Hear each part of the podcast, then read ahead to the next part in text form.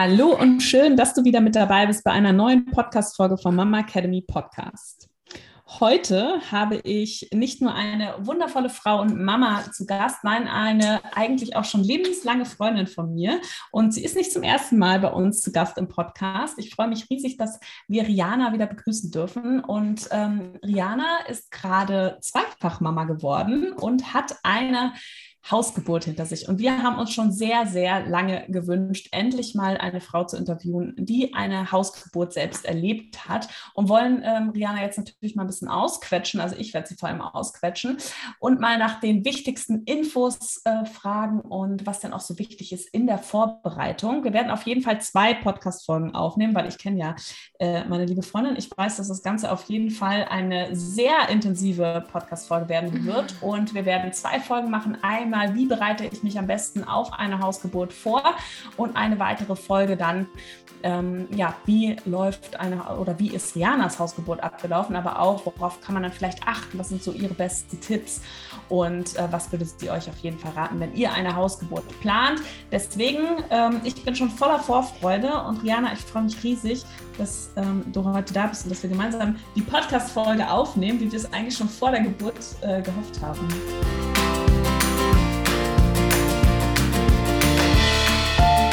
Hallo und herzlich willkommen beim Mama Academy Podcast, deinem Podcast für ein ganzheitlich gesundes und erfülltes Mama-Leben. Wir sind Rieke, Katharina und Nicole, eine Ärztin, 2 Mamas und 3 Yogalehrerinnen. Zusammen möchten wir dich mit unserem Wissen aus dem Bereich Medizin, Yoga, Coaching und Ernährung bei der größten Transformation deines Lebens unterstützen. Als Mamas und Frauen ist es unser Herzensprojekt, dich in deine volle Kraft zu bringen.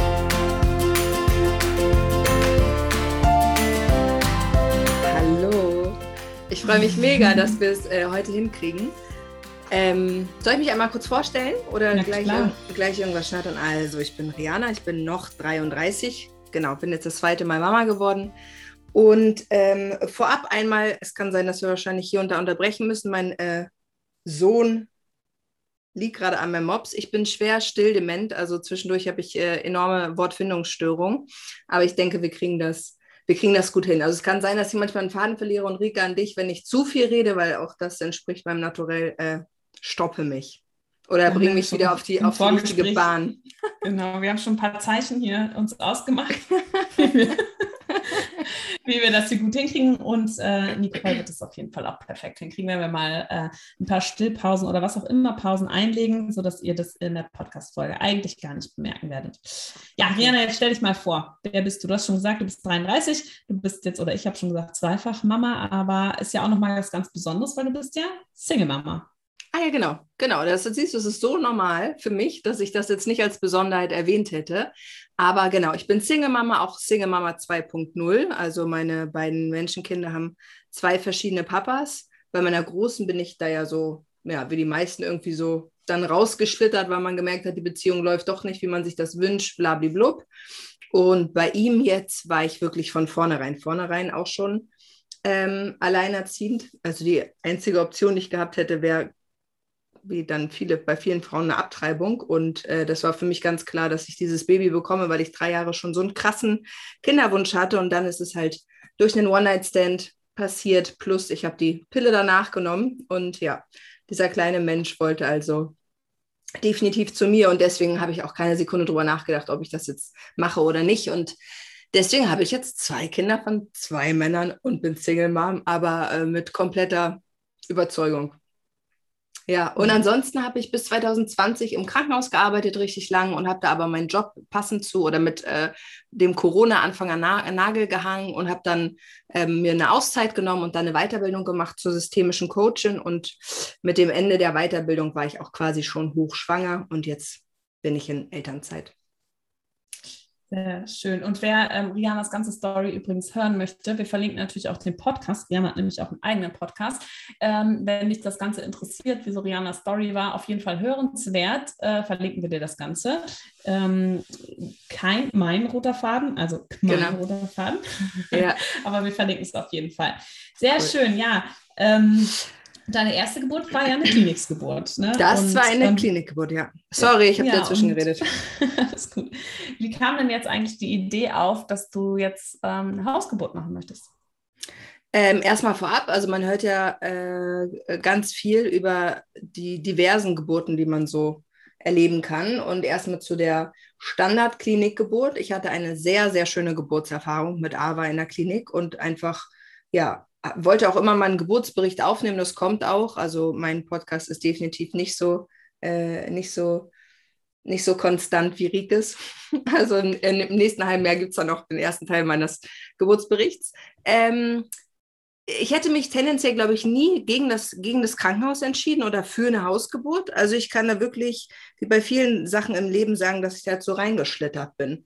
Weil, ja, ich bin halt durch dieses eine Mal schwanger geworden, dann habe ich diesen Schwangerschaftstest gemacht und dachte mir so, huppdiwupp und überhaupt. Und mein erster Impuls war irgendwie, okay, ich habe gar keinen Bock auf eine Geburt unter den Corona-Maßnahmen im Krankenhaus. Also weder die Maßnahmen, oder also explizit die Maßnahmen und halt auch diese Corona-Energie. Das war für mich so das erste Mal, dass ich mir dachte, okay, wo willst du denn alternativ gebären? Und dann kam meine große Lütte, die war zu dem Zeitpunkt noch 4 und kam zu mir und hat gefragt, ob sie auch bei der Geburt mit dabei sein darf. Und dann dachte ich mir, okay, dann setzt du dich jetzt mal mit Hausgeburten auseinander.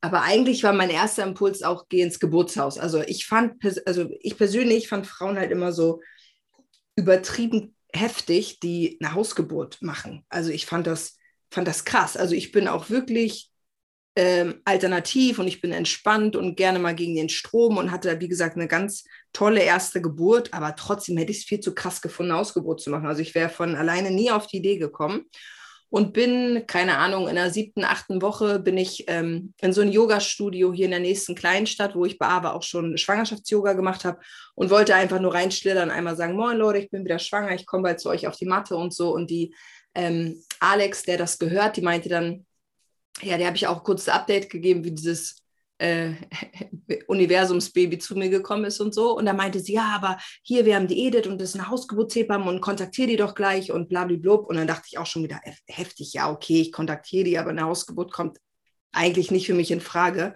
Ich glaube, zu dem Zeitpunkt hatte ich schon 2 Geburtshäuser abgeklappert. Also ich hatte aber am Anfang der zweiten Schwangerschaft so viel zu ritzen, also organisatorisch, finanziell, blablablub, dass ich das dann irgendwie vercheckt habe, mich richtig, also offensichtlich richtig bei den Geburtshäusern anzumelden. Und als ich das dann nochmal in Angriff nehmen wollte, war ich schon zu spät. Aber da war ich erst in der 14. Woche oder sowas. Und parallel hatte ich dann aber schon diese eine bekannte Hausgeburtshebamme kontaktiert, die halt hier für diese Region zuständig ist. Die sind ja auch sehr rar gesät, die Hausgeburtshebammen. Also da gibt es ja jetzt auch nicht so derbe viele von. Und die hatte ich dann so eher spaßeshalber einfach dann kontaktiert. Und dann rief sie mich, glaube ich, zurück. Und es war dann aber auch irgendwie schon ganz nett, das Telefonat. Aber das Geburtshaus war auch immer noch in einer engeren Auswahl. Aber wie gesagt, das hat sich dann ja relativ schnell von selbst erledigt, weil ich da dann einfach offensichtlich doch schon zu spät war und alle Wartelisten voll waren und so. Und also ich konnte mir das immer noch nicht wirklich vorstellen, eine Hausgeburt zu machen, aber irgendwann hatte meine Hausgeburtshebamme mir dann eine Deadline gesetzt und ich musste ihr dann halt final bestätigen, ob ich das jetzt mit ihr mache, ja oder nein, weil ansonsten hätte sie halt den Platz, und diese Plätze sind heiß begehrt, halt einer anderen Lady gegeben. Und ja, eigentlich so der Hauptgrund in meinem Kopf, warum ich mir am Anfang nicht ganz sicher war mit der Hausgeburt, war jetzt nicht keine Angst oder so oder hier irgendwie keine Kinderintensivstation in der Nähe oder irgendwie sowas. Das war wirklich eigentlich ein recht oberflächlicher Grund, und zwar mein Nachbar. Also mit dem habe ich ist ja egal. Also ich hatte halt ein Problem mit meinem Nachbarn in der Kombination mit der Hausgeburt. Naja, und dann musste ich ihr halt final Bescheid sagen, ob ich das mache. Und dann habe ich halt einmal ein Gespräch mit meinem Nachbarn gesucht und genau, dann kurz danach habe ich der Edith, so heißt die Hebamme, dann final zugesagt, dass ich wohl diese Hausgeburt machen werde. Und es war dann auch immer noch, weil du hattest ja die Auswahl zwischen Geburtshaus nicht mehr, das heißt, hätte sich ja dann entschieden zwischen Klinik und Hausgeburt. Genau, also ich war auch total, es gibt, glaube ich, auch so ein bisschen definitiv auch radikalere Frauen und sowas, die vehement niemals in die Klinik gegangen wären, aber für mich war das eine ganz eine reelle Alternative, so, dass es diese Klinik halt noch gibt. Also ich war die ganze Zeit total entspannt, weil ich mir dachte, okay, wenn sich jetzt irgendwie irgendwas doch noch in der Vorbereitung blöd anfühlt oder halt unter der Geburt dann doof läuft, natürlich gehe ich dann in die Klinik, weil mit der habe ich grundsätzlich kein Problem und ja, genau. Was war jetzt gerade nochmal die Frage? Ja, vor allem entscheidend auch, wie viele Menschen bei der Geburt mit dabei sein können, ne? Ah ja, genau. Weil du hättest ja dann keine andere Wahl mehr gehabt, weil bei dir war ja so ein bisschen auch immer so dieses Thema, ich erinnere mich noch, auch die Bedingungen, die jetzt, was du ja eben auch gesagt hast, mit Corona im Krankenhaus und wie viele Menschen dürften bei der Geburt dabei sein. Wo ich jetzt auch einfach mal sagen muss, bei uns in der Klinik damals, unabhängig von Corona, als ich noch gearbeitet durfte, immer nur eine Begleitperson mit dazu. Und ich habe letztens die Leitung getroffen, das ist ja eine Freundin von mir, eine leitende Hebamme, und habe nochmal mit ihr gesprochen und gesagt, wie krank eigentlich, warum, ne? Ja. Hat die auch ein bisschen erzählt, so worüber wir gesprochen haben, dass es ja einfach auch nicht der Natur entspricht, alleine zu entbinden oder mit einer Person. Und ich erinnere mich auch daran, dass manche dann auch gefragt haben, ob mehrere mit dürfen. Und das ist so krass auch, weil eigentlich gibt es die Vorschrift von der Klinik her gar nicht, aber dass das oft auch die Hebammen waren, die keinen Bock drauf hatten, dass so viele Leute im Kreis da sind. Ja. Weil die das stresst. Und weil meine Freundin eben, die sagt auch, sie nimmt auch manchmal 2 mit rein oder 3. Also das ist aber so, ne? Ja. Also an der Stelle nochmal danke, Rieke. Also wenn du jetzt im Verlauf noch irgendwas hast, wo dein Gehirn besser funktioniert als meins, werfe es gerne ein, weil genau, ich habe den Fakt komplett vergessen gehabt gerade.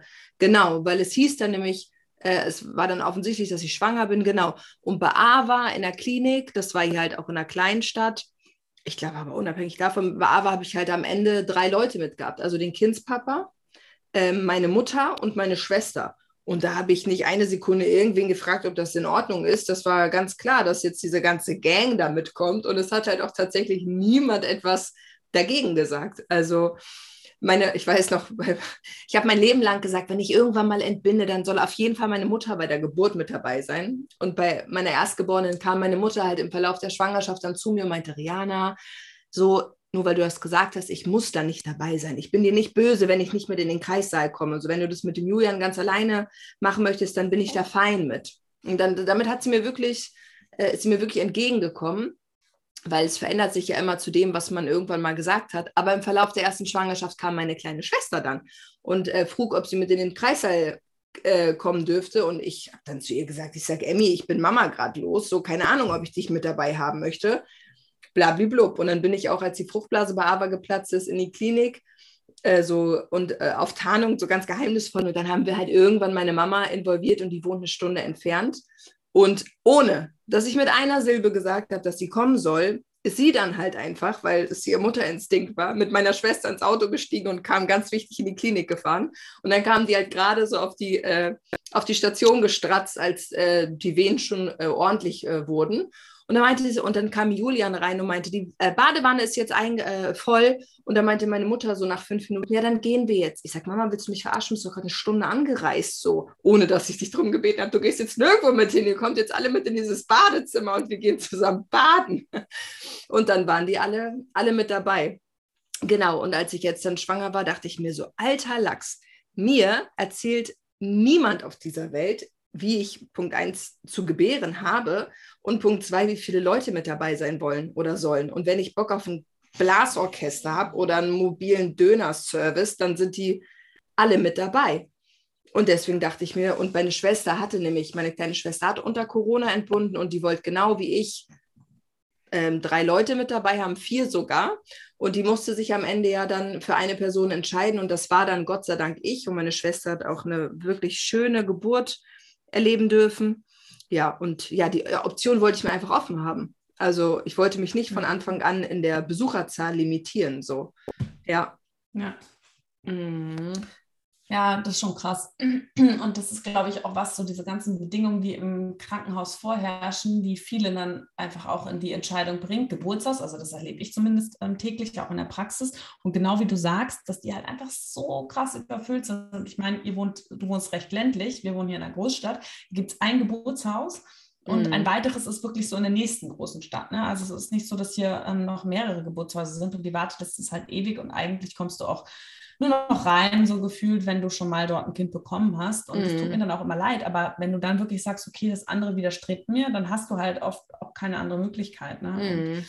es ist schade. Ich meine, die Geburtshebammen sind ja auch super selten. Ja. Da wollte ich dich nämlich eigentlich fragen, wie du da auf die Hebamme aufmerksam geworden bist. Jetzt bist du ja so andersrum rangekommen. Eigentlich hast du gar nicht nach einer Hausgeburtshebamme gesucht primär. Ja. Aber du hast ja auch schon gesagt, ich meine, die sind sehr, sehr selten und da muss man sich schon sehr früh melden. Also wenn dir jemand zuhört, der das so vorschwebt, das ist echt so, am besten mit einem positiven Test schon anrufen. Definitiv. Kann man auch gerne machen, bevor man beim Frauenarzt war, weil ja, wir wissen nicht, ob alles gut geht und so, aber das ist ja, alle Frauen oder alle Hebammen, die in diesem Bereich arbeiten, die wissen das ja auch. Also es ist auch überhaupt nicht schlimm, dann auch, wenn das passiert, das ist natürlich super traurig, aber dann auch anzurufen und sagen, leider ist mit der Schwangerschaft etwas nicht in Ordnung, dann ist das ja gar nicht schlimm, aber für einen selbst wäre es natürlich schade, wenn das Ganze nicht zustande kommt, nur weil man 2 Wochen zu spät dran ist. Ja, genau.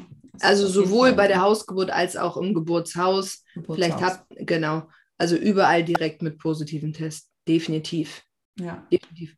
Ja. Und als du dich dann entschieden hattest für die Hausgeburt, gab es da so Besonderheiten, was die Vorsorge beim Frauenarzt anging? Also gab es irgendwas, wo die Hebamme gesagt hat, okay, das musst du auf jeden Fall machen, damit du überhaupt eine Hausgeburt vollführen kannst? Irgendwie Untersuchungen, die extra gemacht werden mussten? Also im Gegenteil, es hieß eher so, Pübi, wenn du jetzt mit mir entbinden möchtest, dann gehst du... wechselst du dich schön ab zwischen den Gyn-Besuchen und mir. Also am liebsten, sie hat sogar geglaubt, oh Gott, was ist immer das, was man denkt, was man glaubt und das, was wirklich dann Realität war. Ich glaube, sie hat sogar gesagt, dass ich rein theoretisch gar nicht mehr hingehen müsste. Dass ich, glaube ich, die komplette Vorsorge mit ihr machen könnte. Und es gibt ja auch Frauen, die auch gar keine Ultraschalluntersuchungen machen, ne? Also die habe ich jetzt auch. Ja, aber nee, die wollte ich unbedingt machen. Natürlich auch ein bisschen, um zu gucken, ob er sich cool entwickelt, aber in erster Linie aus Voyeurismus, weil es einfach schön ist, wenn man das da auf dem Bildschirm einfach sieht und man sich ein bisschen ausmalen kann, wie er wohl aussehen wird. Aber nee, ansonsten hat sie hier gut viel abgefangen. Wir haben sogar den Zuckertest, also nicht den großen oder den normalen Zuckertest, den haben wir sogar hier gemacht. Also meine Gynäkologin ist aber auch in Hamburg, also 25 Kilometer entfernt. Und selbst den konnte ich dann hier ganz entspannt zu Hause machen. Ich weiß gar nicht, ob es in der Schwangerschaft wirklich irgendwas gegeben hätte, wo sie mich explizit nochmal zur Gynäkologin geschickt hätte. Es war bloß um den ET herum.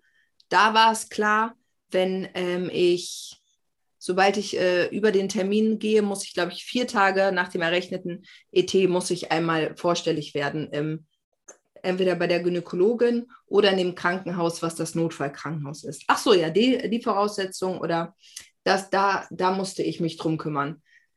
Also ich bringe jetzt das eine erstmal zu Ende. Genau, also da musste ich einmal dann gynäkologisch vorstellig werden, als ich überfällig war. Kann man überfällig sagen, ja, ne? Aber ansonsten in der Schwangerschaft hätte ich, glaube ich, sogar die Wahl gehabt, einfach gar nicht mehr hinzugehen. Ja, das finde ich krass, weil im Endeffekt ist es ja ihre Verantwortung dann, weil bei mir so meine Erfahrung, ich hatte heute auch eine ganz Frühschwangere, also die wirklich das erste Mal heute da war, beziehungsweise war schon bei ihrer Hebamme, hatte ich auch noch nicht so oft, die war bei der Hebamme in der 6., 7. Woche und jetzt in der 9. bei mir. Und die meisten sagen schon, die 3 Ultraschalltermine sollten wahrgenommen werden, weil du ja schon, gerade auch beim 2. Ultraschall, wo man ein bisschen nach den Organen guckt, natürlich auch, wenn jetzt Organfehler da sind, die aber behoben werden können. Ja? Wo man sagt, okay, aber das Kind muss halt direkt nach der Geburt kinderärztlich behandelt werden, dass sie das ausschließen, ne? Dass sie einfach sich da einfach auch nicht zu Schulden kommen, in Anführungsstrichen, mal was sie nicht wissen. Da können sie natürlich auch nichts für, aber... Die wollen natürlich auch das Beste für Mutter und Kind, wo die dann schon sagen, naja, das wäre denen schon ganz recht und das sollten sie machen. Also im Geburtshaus hier in Frankfurt ist es auf jeden Fall Voraussetzung, dass man die 3 Ultraschall macht. Und deswegen, aber wir machen das dann generell beim Geburtshaus oder auch wenn Frauen Hausgeburt haben, ist das für uns auch normal, dass die das abwechselnd machen mit den Hebammen. Ja. Aber das sind dann immer so, die Termine sind dann so gelegt, dass die Vorsorgetermine mit Ultraschall dann auf jeden Fall auf den Tag bei der Frauenärztin fallen. Und aber das ist Ich will auch nichts Falsches sagen. Vielleicht hat sie das mit den Ultraschallterminen auch gesagt. Und jetzt, da wir drüber reden, sehe ich gerade, dass ich in meinem Kalender was aufgeschrieben hatte. Und ich glaube, sie hatte da auch gemeint, dann und dann musst du da hin, weil dann ist der und der Ultraschall. Ja, also das glaube ich nämlich auch, genau, dass sie das gemeint hat, aber was natürlich sein kann, gerade am Ende, es ist ja wirklich der letzte Ultraschall, der für eine Krankenkasse auch bezahlt und vorgesehen ist, in den Mutterschaftsrichtlinien, ist ja schon zwischen der 29. und 32. Schwangerschaftswoche.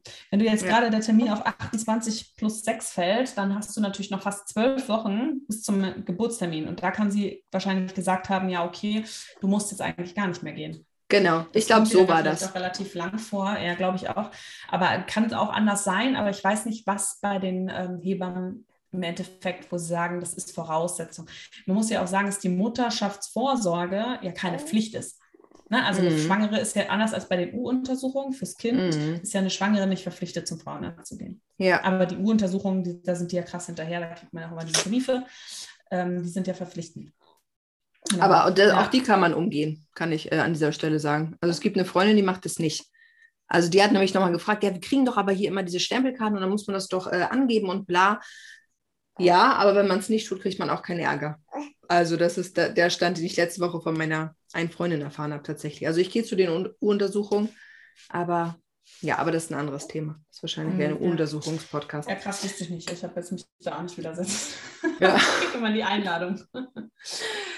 Genau, okay, gut. Ja, stimmt. Du hast jetzt gesagt, genau, mit dem Notfallkrankenhaus. Also was war so zu organisieren rundherum, wo du sagst, okay, da hat sie gesagt, das musst du jetzt echt noch machen, damit das Ganze stattfinden kann? Ich muss gerade mal überlegen. Es war auf jeden Fall noch, einmal ganz zum Schluss stand ja bei mir noch im Raum, ob ich einen Schwangerschaftsdiabetes habe. Ich glaube, das war der letzte Ultraschall.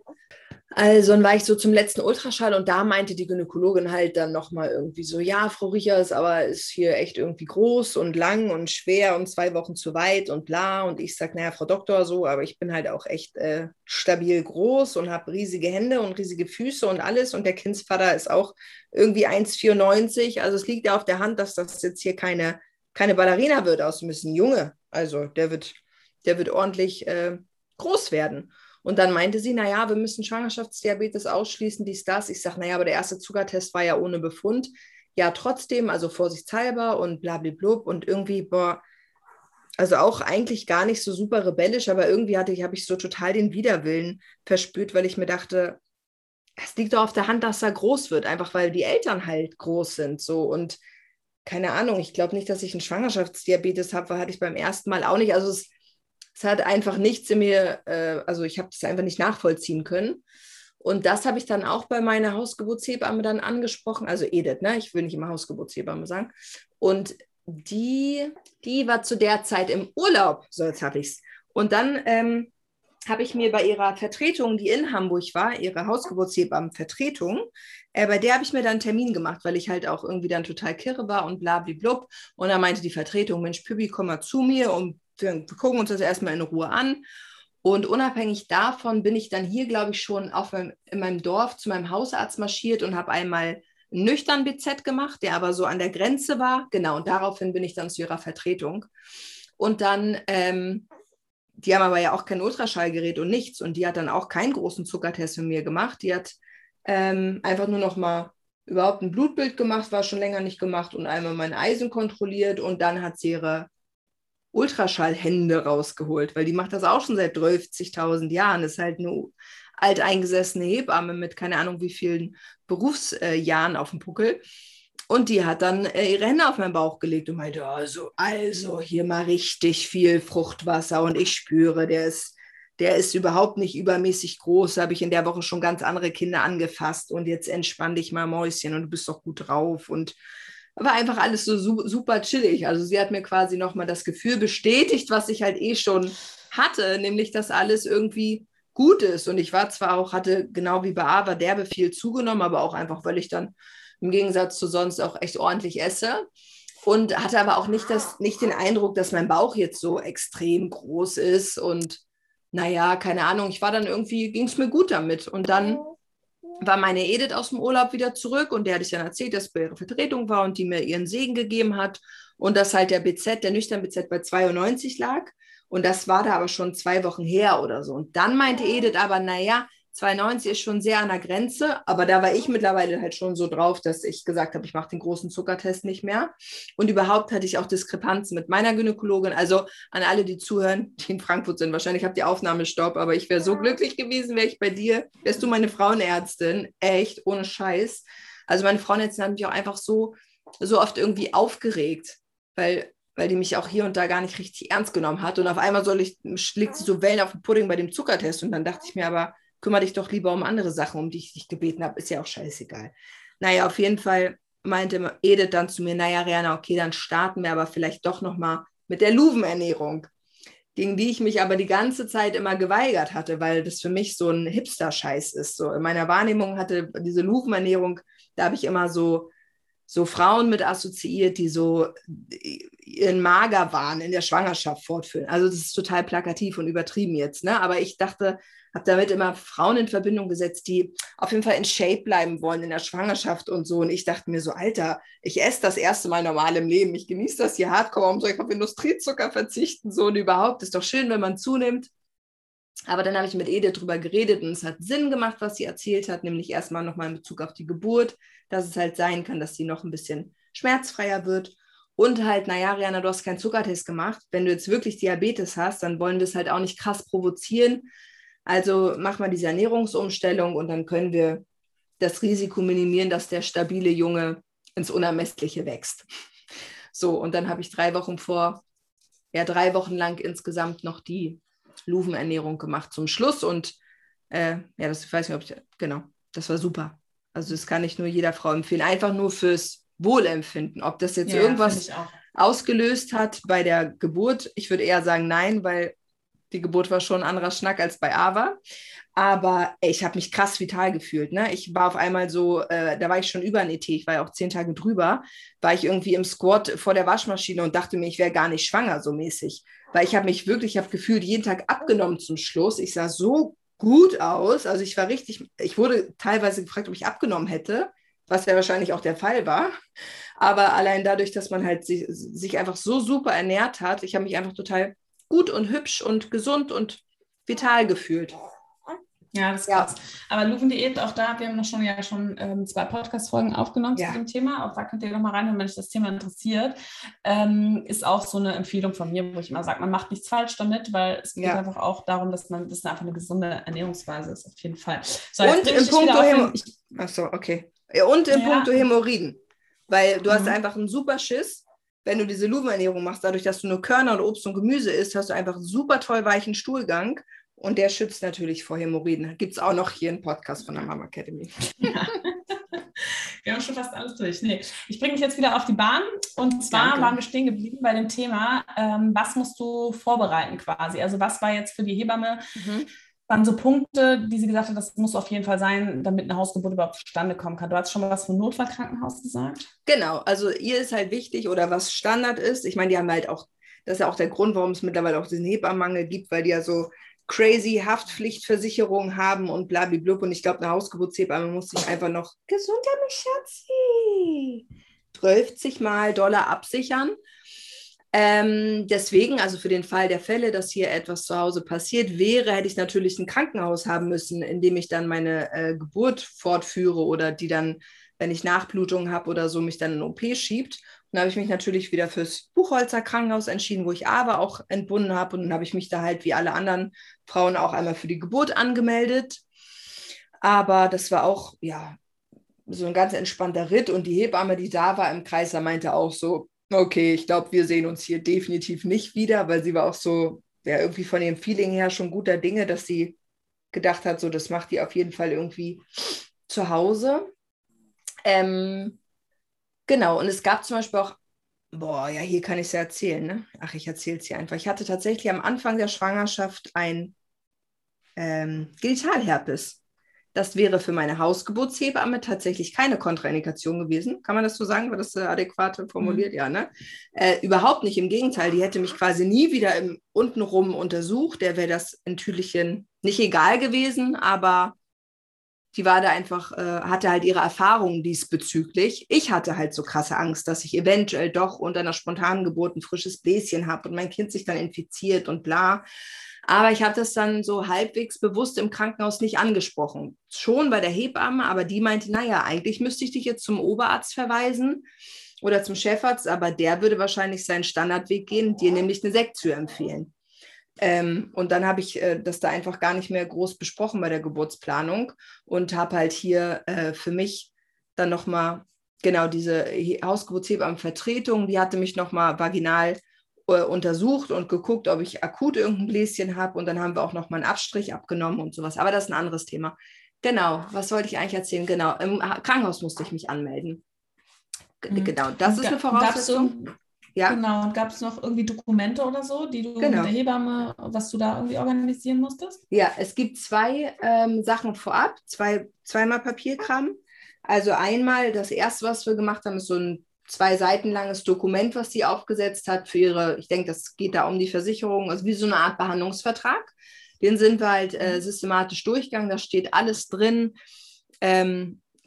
Ja, ich weiß nicht mehr, was drin steht, das schon so lange her, aber halt auch, was passieren kann und was passiert, wenn mir was passiert und was passiert, wenn dem Baby was passiert, und diese ganzen hätte, wäre, wenn Sachen sind wir durchgegangen. Und es ist krass, weil dieser Behandlungsvertrag geht mit irgendeiner Statistik, die ich jetzt auch nicht wiedergeben kann, mit einer Statistik los, wie sicher und gut tatsächlich so Hausgeburten verlaufen. Also das ist wirklich krass, dass es da eigentlich überwiegend, also wesentlich positivere und auch geburtsverletzungsfreiere Entbindung gibt als in den Kliniken. Das ist wirklich, wirklich interessant und überragend, aber eigentlich auch, wenn man es ein bisschen zurückspinnt, auch irgendwie eigentlich selbstverständlich, weil ich glaube, bis vor 100 Jahren war es halbwegs noch normal, dass alle zu Hause entbunden haben und dann, ich rede halt mit dir, ne? Das ist interessant. Ja, also, ich denke jetzt schon so gerade, ja klar, ist natürlich auch ausgewähltes Klientel, was Hausgeburt macht. Ne? Die ganzen Frühgeburten, die ganzen Sachen, die dürfen gar nicht als Hausgeburt entbunden werden. Das verläuft immer so, die Statistiken verzerrt das natürlich immer extrem.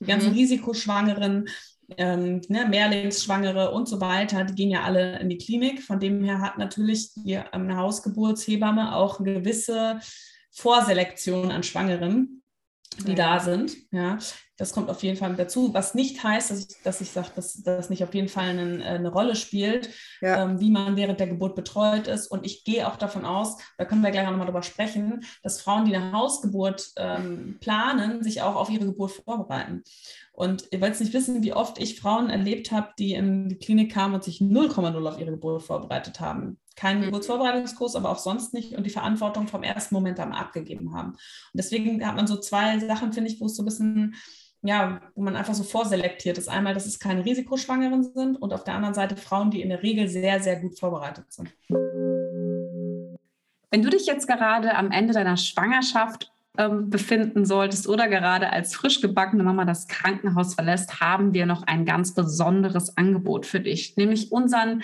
Wochenbett-Online-Kurs, der dich ganz stressfrei und gut informiert durch die Zeit des Wochenbettes bringt.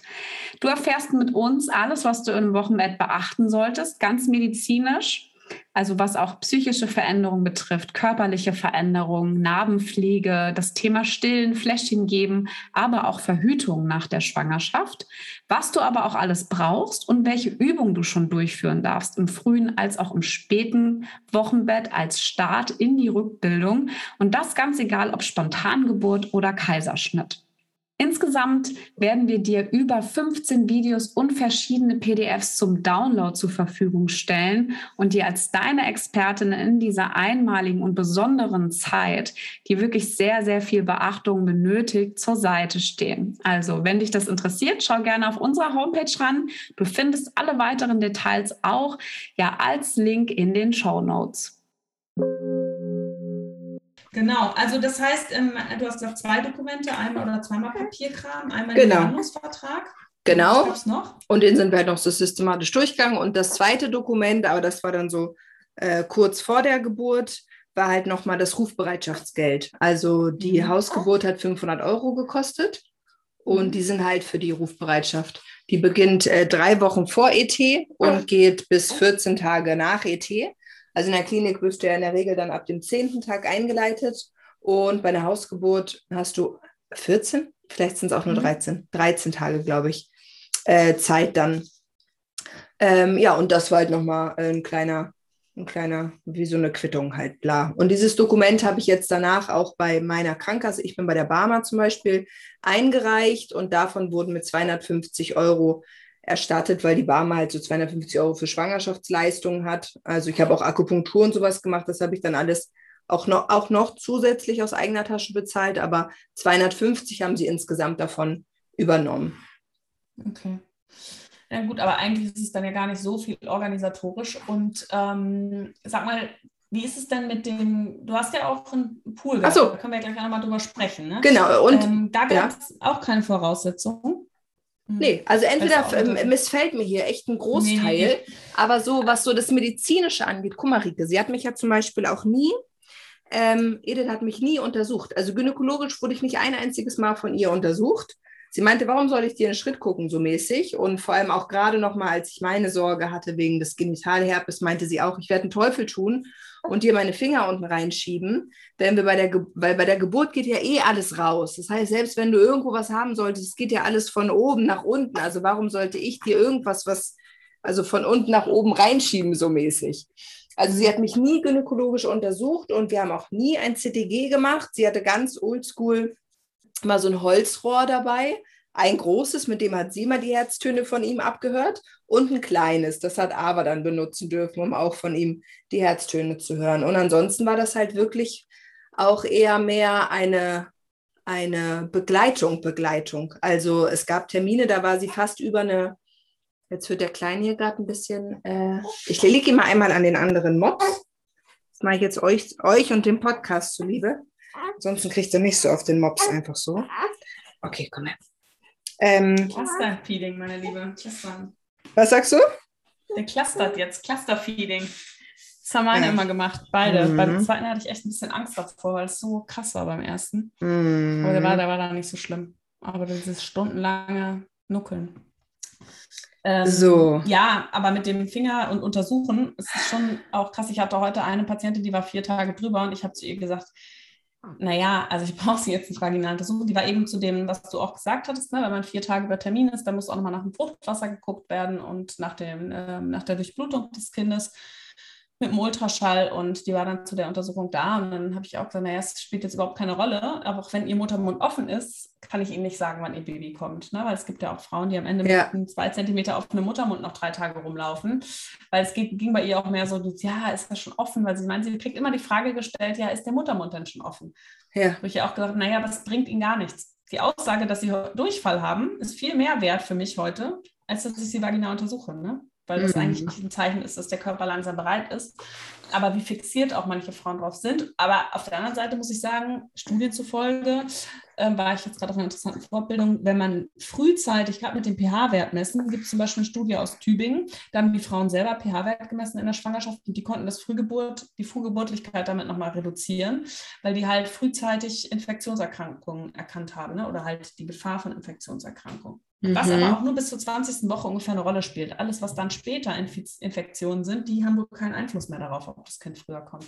Ja. Ich auch ganz gut, Side-Fact, bis du das Baby angelegt hast. Ja, das saugt schon kräftig. Aber irgendwas hatte ich gerade noch. Was haben wir denn davor, bevor er rumgemopst hat? Genau. Ah ja, Zettel. Es gab einen 3. Zettel. Ich glaube, das ist das, was du die ganze Zeit so interessant findest, was ich die ganze Zeit vergesse. Die Geburtsliste. Also meine Vorbereitungsliste quasi. Ja, okay. Ja, weil das, also ich habe auch irgendwann im Verlauf der Schwangerschaft so irgendwie so Gen-ET, meinte ich zu meiner Mutter, ich habe mich auch zwischendurch gefragt, warum machst du das eigentlich hier? So, es bedarf halt super viel Organisation und es kostet auch noch Patte. Also das ist so eine Klinikgeburt ist quasi die Fast-Food-Version. So von der Vorbereitung. Und die Hausgeburt ist halt echt das krasse 5-Gänge-4-Sterne-Menü, weil das kostet halt Geld und du musst halt richtig viel organisieren. Also es ging los mit dem Geburtspool. Ich wollte halt einen Geburtspool haben, weil ich habe hier zu Hause keine Badewanne. Und bei Ava war ich in der Badewanne in der Klinik und ich fand das sehr entspannt. Also irgendwann wurde ich rausgescheucht, Aber das war schon sehr, sehr schön. Also war mir klar, wenn ich hier irgendwie Wasser organisiert bekomme in meine Wohnung, dann möchte ich das haben. Und Edith hat 2 Geburtspools, die sie seit 30.000 Jahren immer weiter vermietet von Schwangerer zu Schwangeren, von Schwangeren zu Schwangeren. Und genau, der war hier in unmittelbarer Nähe bei einem anderen Pärchen und den Geburtspool musste ich dann auch abholen vorab. Und den hat aber Gott sei Dank der Mann von der Frau mir in den Kofferraum getragen, weil das waren 2 Kisten. Also damit ging es schon mal los. Das waren halt 2 Kisten und da waren halt richtig viel Gedöns drin, so 1000 Planen und eine Pumpe und Metallgestänge und Styroporschniedel und keine Ahnung was alles. Das war der Pool. Da hatte ich dann natürlich auch Bedenken, was die Statik angeht, weil ich im ersten OG wohne. Und dann meinte Edith aber zu mir, sie macht das irgendwie seit 25 Jahren. Also hat sie noch nie erlebt, dass da so ein Pool durch die Decke gebrochen ist. Und das habe ich tatsächlich auch kurz meinen Nachbarn gefragt, was er dazu sagt. Meint er auch, nee, das passt schon. Und ich hatte halt den kleineren Pool, so ein sechseckiger. Und ich habe halt auch jetzt keine Riesenwohnung. Und der hat aber auch dann auch ganz gut in mein Wohnzimmer gepasst.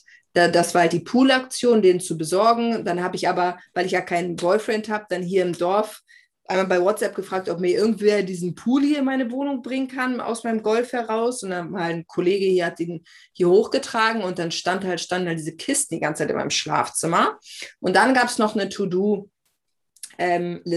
für die Dinge, die ich brauchte, weil ins Krankenhaus fährst und dann haben die da alles, von der Binde über die saugfähige Unterlage bis hin zum, keine Ahnung was.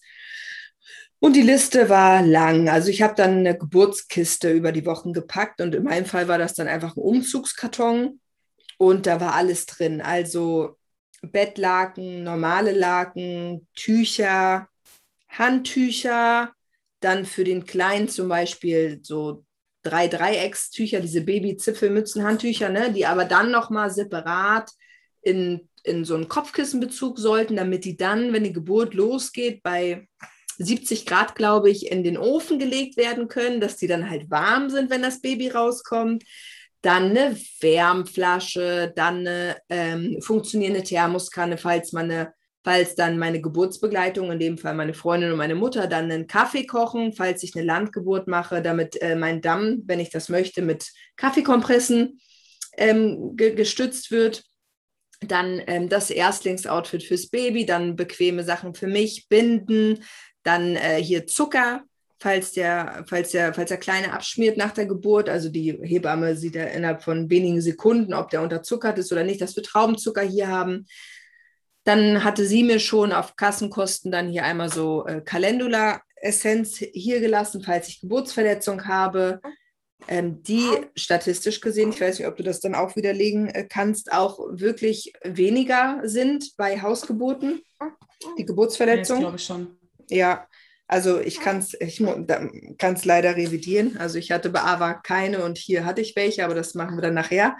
Genau, und dann halt ganz viel Gedöns, was ich wahrscheinlich gerade nicht auf der Kette habe. Also ich war immer froh, wenn noch ein Teil in dieser Kiste gelandet ist. Also ich habe mir zum Beispiel vorab auch noch so ein Plazenta-Globuli-Set besorgt. Das lag dann auch mit in der Kiste. Ich habe bis heute die Plazenta da in Formalin auf meinem Esstisch liegen und habe das immer noch nicht eingereicht, weil ich nicht weiß, was ich da bestellen will. Und ich weiß auch eigentlich gar nicht, ob das was bringt. So.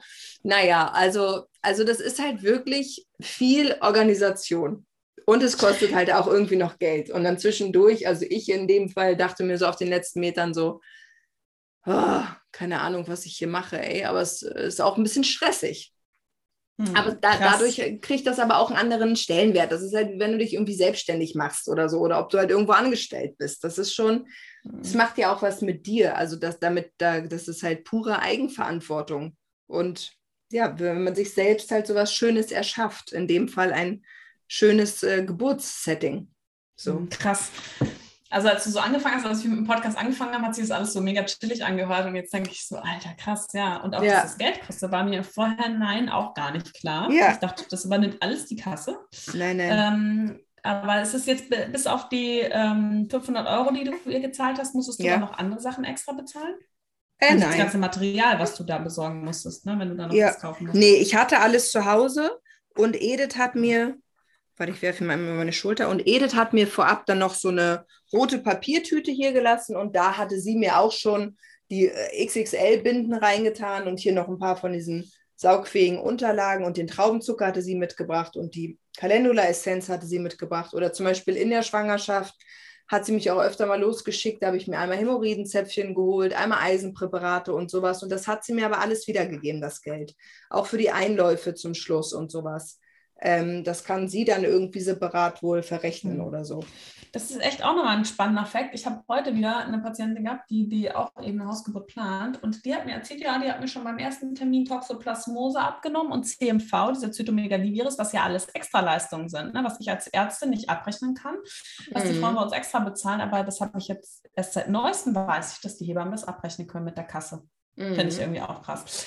Gut, aber ja, und hatte sie noch so besondere Sachen, die sie unbedingt haben wollte? Ich hatte mal so irgendwie gelesen, dass die einen brauchen dann noch irgendwie so eine Lampe, falls Geburtsverletzungen da sind, muss es eine ganz helle Lampe sein. Ja, ja, na klar. Also ein Stecklicht sollte ich noch organisieren.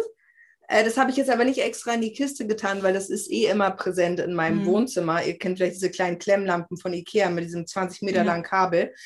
Die hingen da eh, aber erst mein Sohn ist direkt... Also das ist ganz anhand der Geburtsfotos sehen, er ist direkt in den Morgen reingeboren. Also als ich genäht wurde, war halt eh schon die Sonne komplett in meinem Wohnzimmer. Also die Lampe brauchten wir nicht mehr. Also alles, dicke Socken, alles mussten wir da reintun in diese Kiste. Krass. Ja, und einen Digitalwecker, damit wir die genaue Uhrzeit haben. Ich hatte keinen, aber Edith hat seit 20 Jahren ihren Digitalwecker in ihrer Tasche. Also wirklich, du musst wirklich an alles denken. An alles denken. Heftig.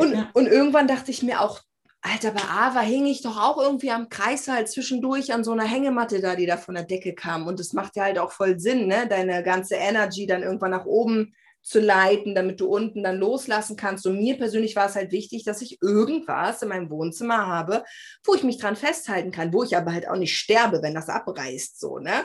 Dann kam extra noch ein Kollege, der mir vorab dann einen riesen Karabiner in meine eine Wand gezimmert hat. Dann war ich wiederum bei einer Freundin von einer Freundin, die mir dann so ein bisschen Hängemattengedöns gegeben hat, was ich dann da halt ranmachen kann. Also ich hing halt am Ende in meinem Pool und hatte die Möglichkeit, nach oben die Energy auszuleiten, weil ich habe mir extra noch so eine Vorrichtung dann da anbohren lassen. Also jetzt kann ich halt irgendwann da so eine... Ja, genau. Das war meine wichtigste oder mit einer meiner wichtigsten Vorbereitungen. Also mir war halt klar, ich werde in einem Wohnzimmer entbinden. Mir war halt klar, also an dieser Stelle nochmal, keine Geburt ist planbar, aber da kommen wir nachher noch drauf. Also aber ich wollte im Wohnzimmer entbinden. Mir war dann klar, dass ich so ein Gehänge irgendwo in der Wand haben möchte. Der Pool war organisiert und ja. Und wie hast du so dich selbst auf die Geburt vorbereitet? War das anders? Also das war jetzt ja dein zweites Kind, deswegen weiß nicht, ob du einen Geburtsvorbereitungskurs gemacht hast oder ob du jetzt, ja, du hast unseren gesundheitlichen Schwangerschaftskurs zum Teil gemacht. Yes. Zumindest. Aber gab es irgendwie was, wo du gesagt hast, okay, ich habe mich nochmal anders auch vorbereitet, jetzt auch vielleicht auch mental und auch körperlich. Du hast gesagt, du hast Yoga gemacht, aber wie hast du dich so vorbereitet auf die Geburt? Weil es ja schon was anderes. Ja, warte, ich muss ja immer hier schon wieder... Wie heißt das? Clustern, wenn sie dann nur am Nippel rumsaugen, oder was? Ja, scheiße. Nee, ich habe mich immer über alle Mamas lustig gemacht, die irgendwie ihr Kind hier nicht von der Brustwarze bekommen haben. Aber jetzt nutze ich es gerade wirklich, damit wir hier in Ruhe schnattern können. Aber ansonsten ist ja auch irgendwann nicht mehr witzig, wenn die Zähne haben und so. Da sollte man sich ja schon dreimal überlegen, ob die da immer dran rumhängen. Man kann ja nicht. Aber das ist jetzt wirklich, wenn die natürlich clustern, hat ja auch den Effekt, wenn die natürlich jetzt viel saugen die ganze Zeit, dann kann es sein, dass der wieder einen Wachstumsschub macht und dass deine Brust dann auch in 3 Tagen ein bisschen mehr Milch produziert. Ja. Aber ich habe ihn in der Unerfahrenheit beim ersten, haben wir ihm immer die ganze Zeit noch zugefüttert. Man hat immer gesagt, ja, der hat auf jeden Fall noch Hunger. Und ich habe gesagt, Mann, ey, das gibt's doch nicht. Und gut, beim zweiten wusste ich, lass dich einfach nuckeln, auch wenn nichts rauskommt. Ja, ich nutze es jetzt hier auf jeden Fall. Irgendwas hattest du gerade gesagt. Genau, ich habe dich gefragt, wie du dich mental und körperlich auf die Geburt vorbereitet hast. Ja, also da auf jeden Fall schon mal, das war ganz süß vorhin, als du meintest, dass du das immer wieder erstaunlich findest, dass es Frauen gibt, die in den Kreißsaal kommen und sich gar nicht vorbereitet haben. Da kann ich einmal einen kurzen Schlenker zu meiner ersten Geburt.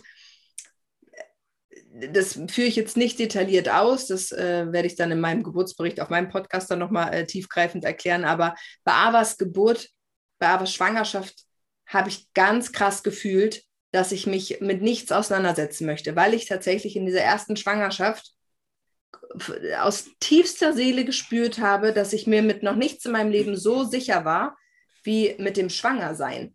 Aber auch bei Ava in der Schwangerschaft dachte ich mir dann ja auch irgendwann, was du so aus dem Außen transportiert bekommst, ich muss mich jetzt ganz wichtig hier auf die Schwangerschaft vorbereiten oder auf die Geburt oder so ein Gedöns.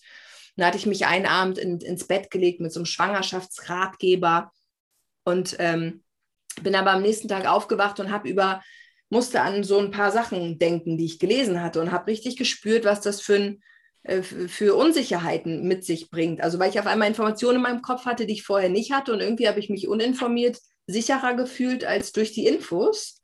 Aber dazu, ne, wir sind alle unterschiedlich. Also nur weil das bei mir so ist. Und deswegen habe ich bei Ava zum Beispiel ganz bewusst aufgehört, mich zu informieren. Also ich habe mich bewusst mit nichts auseinandergesetzt, weil ich irgendwie gefühlt habe, dass alle Antworten in mir sind. Und ja, ich mir einfach, ja, ich so in so einem absoluten Gottvertrauen war. Trotzdem habe ich bei Ava dann einen Geburtsvorbereitungskurs gemacht. Ich glaube, der hat mich auf die Geburt gar nicht vorbereitet. Irgendwie war das am Thema vorbei, glaube ich. Also ich erinnere mich zumindest nicht, dass der super sinnvoll war. Okay, warte. Ich wollte einfach da mit meinem Partner hingehen damals, weil ich dachte, alle machen das, ist doch irgendwie süß, da mit seinem Mann hinzugehen. Deswegen habe ich den Geburtsvorbereitungskurs bei Ava gemacht. Und diesmal bei ihm habe ich keinen Geburtsvorbereitungskurs gemacht, weil ich hatte aber auch keinen Partner und überhaupt hatte ich ja schon eine Entbindung hinter mir, deswegen habe ich davon abgesehen, einen zu machen. Aber genau wie in der ersten Schwangerschaft habe ich auch hier Schwangerschafts-Yoga gemacht. Bei Ava hatte ich wesentlich früher angefangen, bei Juma war ich verhindert, weil wir so Dreharbeiten hatten von meiner ersten. Deswegen habe ich erst relativ spät mit Schwangerschafts-Yoga begonnen, und digital war mir das nichts, muss ich ganz ehrlich sagen. Also ich mag das halt, wenn man ins Studio geht und die Energy da hat und gemeinsam dann noch irgendwie über schöne Sachen redet und sowas. Und ansonsten hätte ich mich auch in dieser Schwangerschaft ganz bewusst wieder mal mit nichts auseinandergesetzt, aber dann bin ich tatsächlich doch in so einen kleinen Strudel geraten, weil ich war hier öfter dann, also ich wohne halt alleine, und wenn Ava in der Kita war, habe ich hier ganz oft mit mir so selig alleine gefrühstückt, und dann dachte ich mir, naja, ich werde mich auch jetzt nicht informieren, aber naja, was ist denn gegen einen schönen Geburtsbericht einzuwenden? Und dann habe ich angefangen, bei Spotify immer mal so Hausgeburt einzugeben oder Gedöns. Und da bin ich auf einen richtig guten Podcast gestoßen. Birth Gossip heißt der ist wirklich, also ich fand ihn toll. Da geht es halt primär um Hausgeburten und um Alleingeburten. Und von Alleingeburten hatte ich bis dahin auch nichts gehört. Das war für mich dann noch die Krönung von Hausgeburt, wo ich dachte, okay, ihr seid richtig die heftigen Vibesbilder. Also überhaupt schon Hausgeburt war bis dahin auch für mich total immer noch komplett crazy, dass ich das irgendwie tue. Und ich habe auch gemerkt, dass ich das nicht so vielen Leuten erzähle, weil ich krass ehrfürchtig war, falls vielleicht doch irgendwas passiert, ne? Also aber Alleingeburten hat nochmal alles einem die Krone aufgesetzt, und habe ich mir halt hier so ein paar Geburtsberichte angehört. So, und da muss ich aber wirklich zu sagen, dass das zwar positive Sachen waren, aber am Ende war es ja trotzdem eine Information. Es war zwar eine gute Information, aber trotzdem war es eine Information, die sich in mein Gehirn eingeschlichen hat und dort irgendwie irgendwas aufgebauscht hat oder mir irgendein Wert, also irgendein Bild verschaffen hat, was ich dann ja trotzdem irgendwie so ein bisschen umsetzen wollte. Also es war zwar positiv, aber es hat so einen Standard. Vielleicht kannst du auf die Sprünge. Ja, du hast halt schon gesagt, okay, das ist geil, so möchte ich es auch haben. Genau. Also das ist trotzdem ein Bild, was man kreiert, womit auch einhergehen könnte, dass man vielleicht dann doch von sich enttäuscht ist oder von der Aktion, wenn das Bild halt dann bei einem selbst nicht auch so umgesetzt wird. Naja, also nee, aber ich habe bei beiden Kindern Schwangerschafts-Yoga gemacht, und ansonsten würde ich weiterhin sagen, habe ich mich bewusst tatsächlich mit so wenig wie möglich auseinandergesetzt. Ich habe aber auch genau das Gegenteilige erlebt jetzt bei Juma. Also ich habe mich zwar auf der einen Seite bewusst nicht informiert, habe mich aber eigentlich permanent, gerade im letzten Drittel, doch auch zu wenig informiert gefühlt, weil ich halt in dieser Schwangerschaft echt noch ein paar mehr Sachen mitgenommen habe so, und habe mich dann gerade auch durch meine Gynäkologin halt ja nicht richtig aufgeklärt gefühlt gehabt. Und da war ich dann zum Beispiel dann froh, dass ich dann bei euch Mitglied war in dem Vorbereitungskurs oder in dieser Telegram-Gruppe dann auch dass man da halt auch wirklich dann dir Fragen stellen kann und sowas und dass es eure Podcasts gibt. Weil ich hatte zum Beispiel am Anfang der Schwangerschaft einen Ansatz von einer Hämorrhoide und ich war frisch schwanger bei meiner Gynäkologin auf dem Stuhl und meinte zu ihr, Frau Doktor, ich glaube, ich habe eine Hämorrhoide. Und sie antwortet, ja, und was soll ich da jetzt tun? Und ich denke mir nur, Alter, ich schiebe dir gleich meine Hacke ins Gesicht, so, was ist das denn für eine Antwort?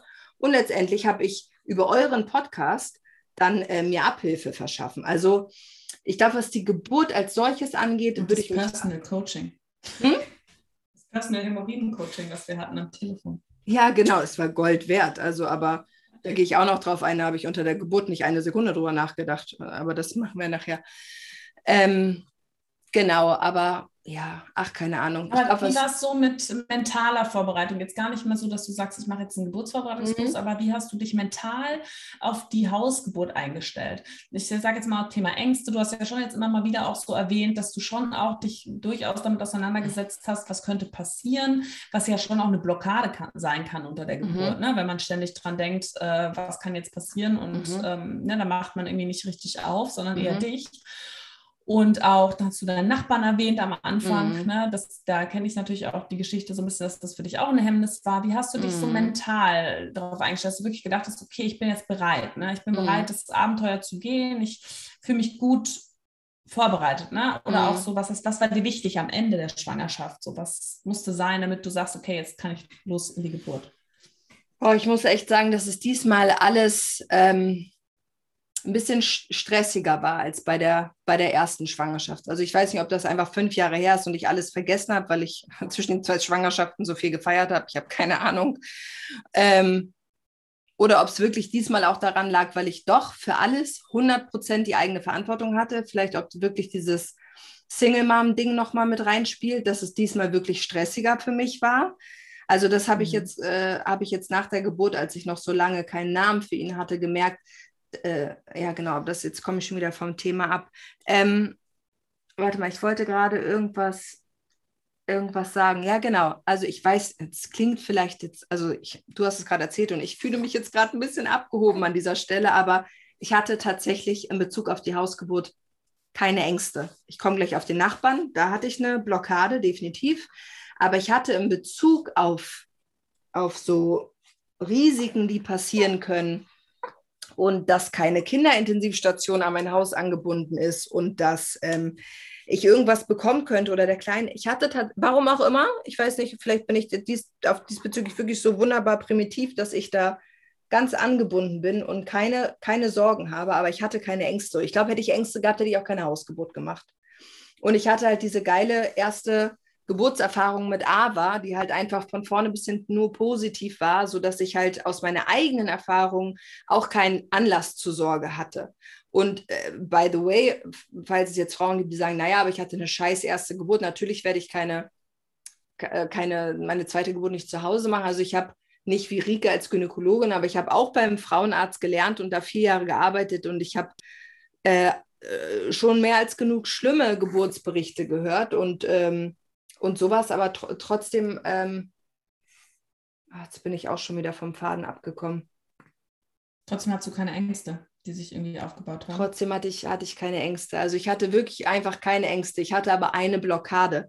Das vielleicht nochmal, als ich mich dann für die Hausgeburt entschieden hatte oder weil nachdem ich Edith zusagen musste, habe ich mich aber immer noch nicht ganz wohl gefühlt gehabt mit der Hausgeburt. Genau, jetzt nicht wegen irgendwelcher Ängste, sondern weil ich tatsächlich eine Blockade in Bezug auf meinen Nachbarn hatte.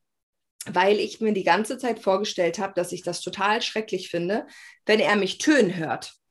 Also ich habe halt total das Kopfkino gehabt diesbezüglich. Also das kann man noch ewig weiterspinnen und die Details will ich auch gar nicht erzählen und sowas. Aber ich habe wirklich am Anfang der Schwangerschaft dann bei Facebook einen Aufruf gemacht gehabt, ob hier irgendwer aus dem Umkreis ein Haus hat oder eine Ferienwohnung am Waldesrand oder hier im Dorf oder irgendeine witzige Idee, wo ich mein Kind bekommen könnte, weil ich hatte dann die Entscheidung für eine außerklinische Geburt schon getroffen und ich hatte auch die Hebamme, aber ich habe mich tatsächlich hier in meiner Wohnung nicht wohlgefühlt und es hat mich auch total fuchsig gemacht, weil ich liebe meine Wohnung, aber ich konnte mir nicht vorstellen, hier zu entbinden und tatsächlich hauptsächlich wegen des Nachbarns.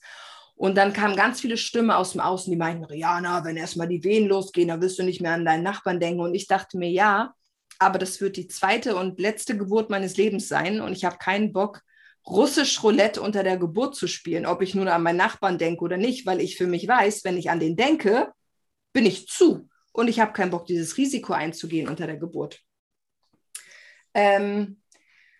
Ich habe tatsächlich, ja genau, das ist jetzt nochmal ein anderes Blatt Papier und was ich sonst für meinen Mental Load gemacht habe. Ich habe ausreichend geschlafen. Ich habe geguckt, dass ich viele schöne Sachen mache. Ich habe mir zum Beispiel zum Schluss eine Fünferkarte bei einer Thai-Massage geholt. Ich war so regelmäßig zum Massieren. Ich war beim Schwangerschafts-Yoga. Ich habe nochmal Schwangerschafts-Akupunktur, also geburtsvorbereitende Akupunktur gemacht. Da ist man ja auch immer so einmal bei seinem eigenen schönen Termin, wenn man da hingeht. Ich war nochmal zur Fußpflege und ich habe halt wirklich geguckt, dass ich Menschen und Situationen aus meinem Leben outsource, die mir Bad Vibes geben und mir Energie klauen. Also ich habe wirklich gemerkt in dieser zweiten Schwangerschaft, das ist eigentlich von Anfang der Schwangerschaft an, habe ich geguckt, dass ich Menschen outsource, die mir nicht gut tun. Also ich habe einfach versucht, mich bestmöglich zu schonen und mir gute Sachen zu erleben. Sorry, ich bin hier die ganze Zeit ein bisschen abgelenkt, weil ich merke, dass er so nervös ist und das macht mich nervös, aber vielleicht bin auch ich nervös und deswegen ist er nervös. Nee, alles gut, aber das ist schon auch eine coole Sache, also auch außerhalb der Schwangerschaft, ne, sowieso immer zu gucken, so was ist eigentlich, was beeinflusst mich eigentlich negativ in meinem Leben und was gibt mir positiven Energieschub und was zieht mich eigentlich immer runter, auch wenn es ja manchmal nicht einfach ist, sich auch von Menschen gerade auch zu lösen, die man irgendwo ja gedacht hat, man mag sie oder man braucht sie oder man hat so viele Erinnerungen gemeinsam, aber eigentlich immer, dass so kleine Energiefresser sind. Und gerade, dass man sich eben mit so schönen Dingen umgibt und gerade auch am Ende der Schwangerschaft. Also, kannst du sagen, dass du dich am Ende richtig gut vorbereitet gefühlt hast? Ich hatte nicht das Bedürfnis, mich vorbereiten zu müssen. Mhm.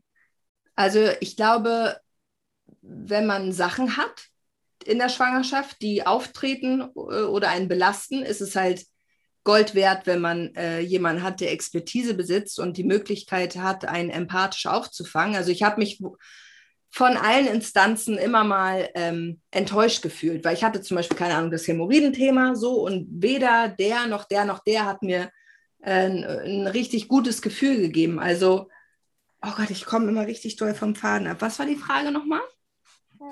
Ja, ist gut. Du hast gesagt, du hast dich immer gut vorbereitet gefühlt, du hast aber so ein paar Dinge, die dich mal so rausgebracht haben vielleicht. Ja, also ich hatte nicht das Bedürfnis, mich vorzubereiten, weil wir reden hier von der Geburt. Ich weiß, da unterscheiden sich jetzt vielleicht so ein bisschen unsere Ansichten, aber das ist das Normalste der Welt, was Frauen sagen. Ich glaube nicht, dass sich unsere Einsichten unterscheiden, aber ich glaube, dass es viele Frauen gibt, die einfach die Verbindung zu sich selbst krass verloren haben. Ja. Und dass du natürlich aus einem ganz anderen, du hast dich schon, das kann ich aber sagen, wir kennen uns gut und du hast dich natürlich schon im Laufe deines Lebens oder in den letzten Jahren sehr viel mit dir selbst und mit deiner Vergangenheit auseinandergesetzt, dass das vielleicht alles so im Reinen war und dass du natürlich mit deiner weiblichen Kraft so krass verbunden bist. Das ist natürlich bei vielen Frauen nicht so. Und was ich aber einen wichtigen Punkt finde, dass du sagst, wenn man merkt, ich habe eine Blockade oder ich habe Ängste, dass das Dinge sind, die man versuchen sollte, vor der Geburt oder auch in der Schwangerschaft aufzulösen, weil sie einen sowieso einholen werden. Ja. Und dass es eben auch Themen sind, die dann auch unter der Geburt auch dazu führen können, dass es eben nicht so gut vorangeht unter der Geburt, dass die Geburt nicht so verläuft, wie man sich es wünscht. Ne? Ja, ich lenke mal direkt ein, bevor ich es vergesse. Also du bringst es eigentlich komplett auf den Punkt gerade, weil zum Beispiel das Ding mit meinem Nachbarn, oh Gott, ob der jemals im Leben diesen Podcast hört, und wenn ja, es ist einfach, wir können nochmal drüber reden im Hausflur. Zum Beispiel dieses Ding, es hat mich permanent begleitet, die ganze Schwangerschaft. Und eigentlich habe ich nur versucht, mit meinem Verstand die ganze Zeit dagegen zu arbeiten. Aber ich hatte die ganze Zeit dieses unwohle Gefühl. Also ich muss auch sagen, dass ich mich bis zum Schluss nicht 100%ig wohlgefühlt habe in meiner Wohnung.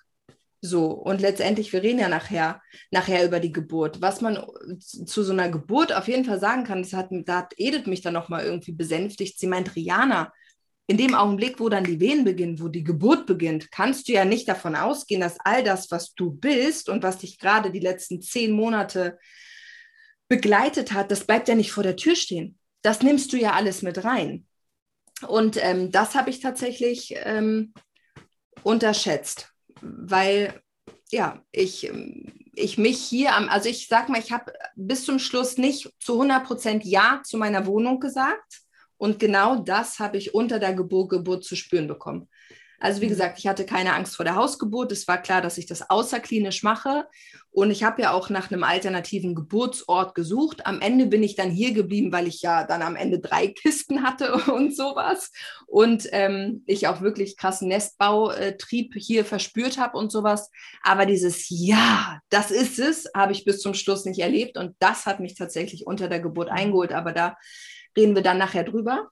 Das finde ich auch ein ziemlich gutes Schlusswort. Ja, deswegen, wir haben den ersten Teil unseres Podcasts erfolgreich aufgenommen. Und wenn dich das Ganze jetzt fesselt und du wissen willst, wie es weitergeht und wie Rihanas Geburt dann auch abgelaufen ist und was so mit ihren letzten Worten, auch mit dem Gefühl dann passiert ist, das hörst du auf jeden Fall in dem zweiten Teil unseres Podcasts, in dem Geburtsbericht der Hausgeburt. Ich hoffe, dir hat die Podcast-Folge und der erste Teil der Hausgeburts-Podcast-Folge der Geschichte von Rhiana genauso gut gefallen wie mir. Mir macht das Sprechen mit Rhiana einfach immer unglaublich viel Spaß.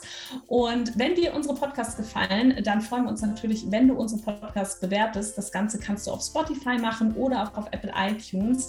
Gib uns da einfach deine 5 Sterne. Damit tust du uns einen Riesengefallen. Es kostet dich 3 Sekunden deiner Zeit. Und wir können damit einfach noch mehr Frauen mit unseren Tipps, mit unseren Podcasts erreichen. Vielen, vielen Dank auf jeden Fall dafür und ich wünsche dir für deine Schwangerschaft oder auch für dein Mama-Sein weiterhin alles, alles Gute.